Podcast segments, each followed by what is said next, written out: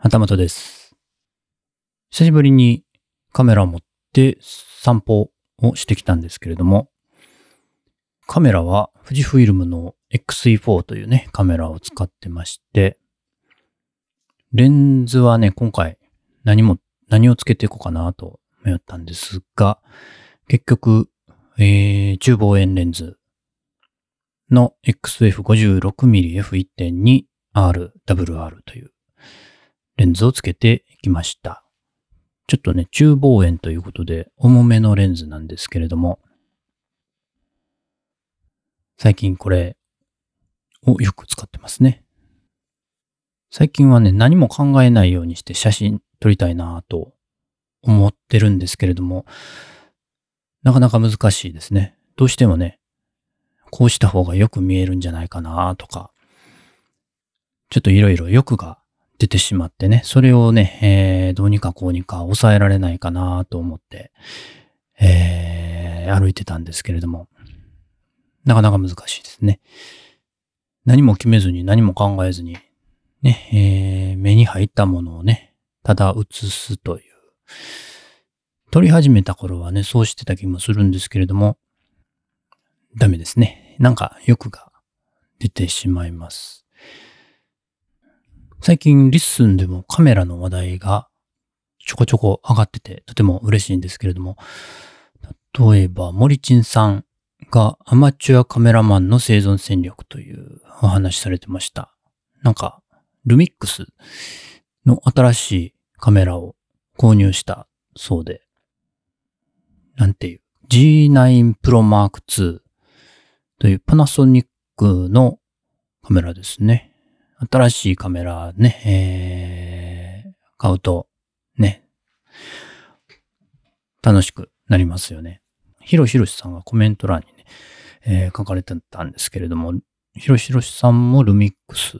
を使っておられるんですね。そういえば近藤さんもリッスンニュースだったかな？写真のお仕事をしていたという話をちょっとしてましたね。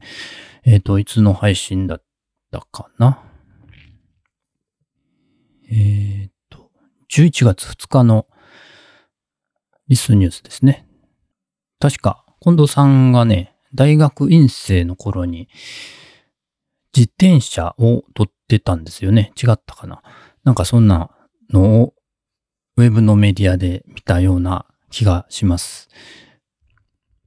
動くものをね、えーしかも自転車って高速移動する車体じゃないですか。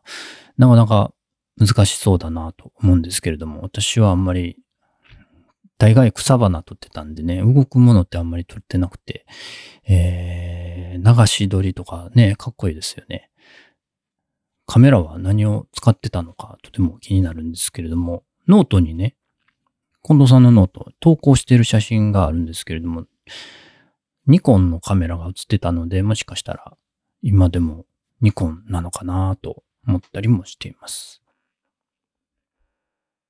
ドッサン FM のクリスさんも一人ぼっちでイベントカメラマンの話をされてましたね。これもね、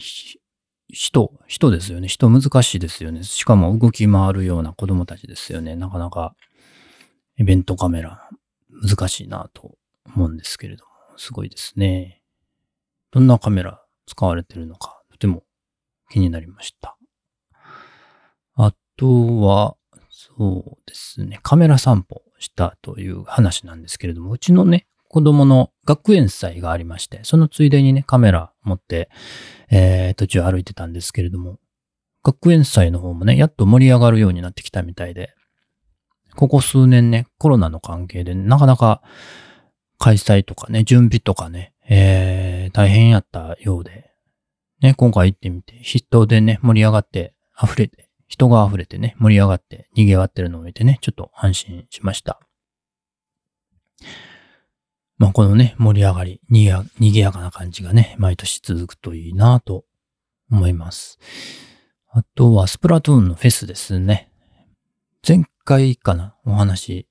しましたね。あの、当初、オーバーフロッシャーというね、武器を使って戦う予定だったんですけれども、